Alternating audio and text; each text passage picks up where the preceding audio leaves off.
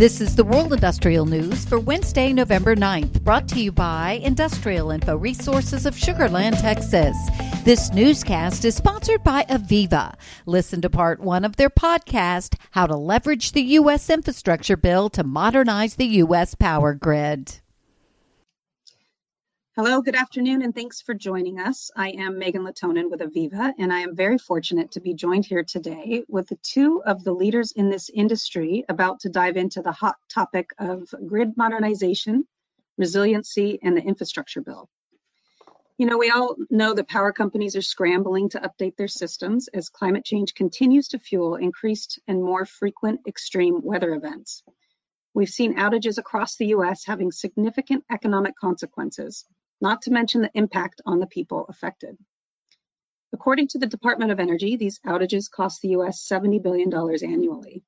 And thankfully, the Biden administration has made updating the nation's grid a priority, and the latest infrastructure package allocates $73 billion for power upgrades.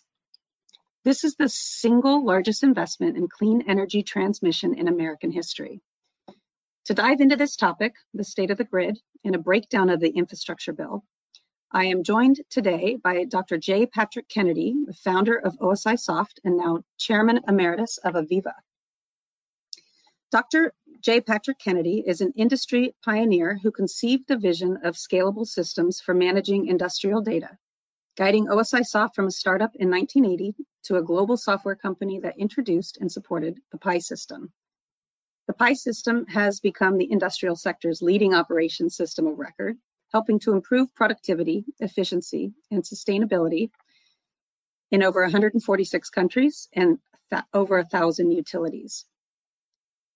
Since OSI Soft's 2021 acquisition by AVEVA, Pat remains engaged as Chairman Emeritus and Board Advisor of, of AVEVA and is the prominent thought leader on grid modernization and resiliency, among many other things. Welcome, Pat, and thanks for joining us.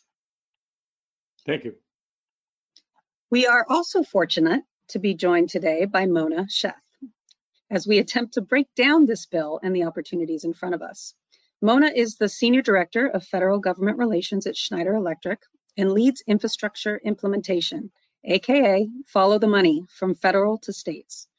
She has actually read the Infrastructure and Investment Jobs Act and broken down the segments of funding relevant for companies and states. Mona just celebrated her three-year work anniversary at Schneider Electric and has spent over 10 years in the clean energy space in DC, advocating for decarbonization, energy efficiency, and resiliency. Thank you, Mona, for joining us. Thank you. So let's let's kick this off with a powerful question. You know, Pat, I've heard you mention three primary reasons around the importance and timeliness of this infrastructure bill resiliency, smart grid, and new transmission. With this in mind, what are your thoughts on how the U.S. infrastructure bill can leverage technology to help modernize the U.S. power grid? To hear the full podcast, search for IIR's Industry Today podcast on your favorite podcast provider. Natural gas fired combined cycle power plants are enjoying a successful 2022 with 7,775 megawatts of electric generating capacity set to be added to the U.S. grid for the full year, according to the U.S. Energy Information Administration. This follows four years of steady decline in NGCC startups, with the technology expected to remain the single largest source of power generation. The the EIA expects NGCC capacity to reach almost 290 gigawatts by the end of 2022, which would account for 24% of total U.S. power generation. Industrial Info is tracking more than $7 billion worth of NGCC capital spending projects across the U.S. that have been completed or set to complete construction this year. Global coal use rose sharply in 2021 and is on track to rise at a slower pace this year.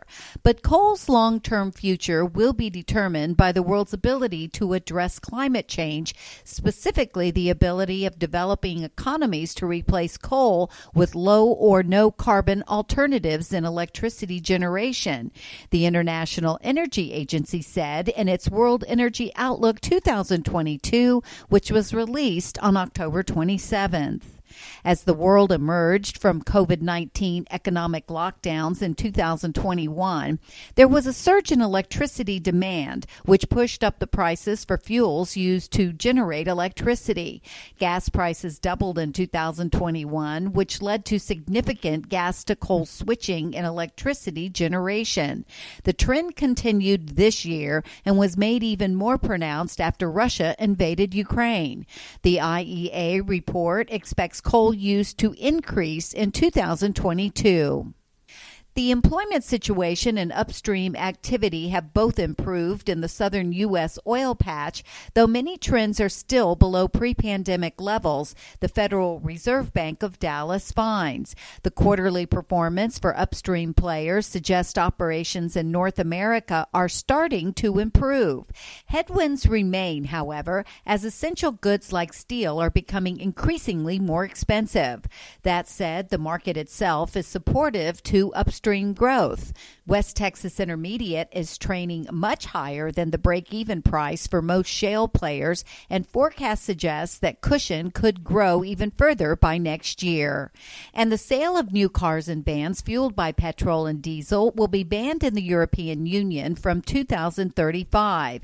The move will greatly accelerate the move to electric vehicles and help the region achieve its ambitious climate goals, the European Commission stated.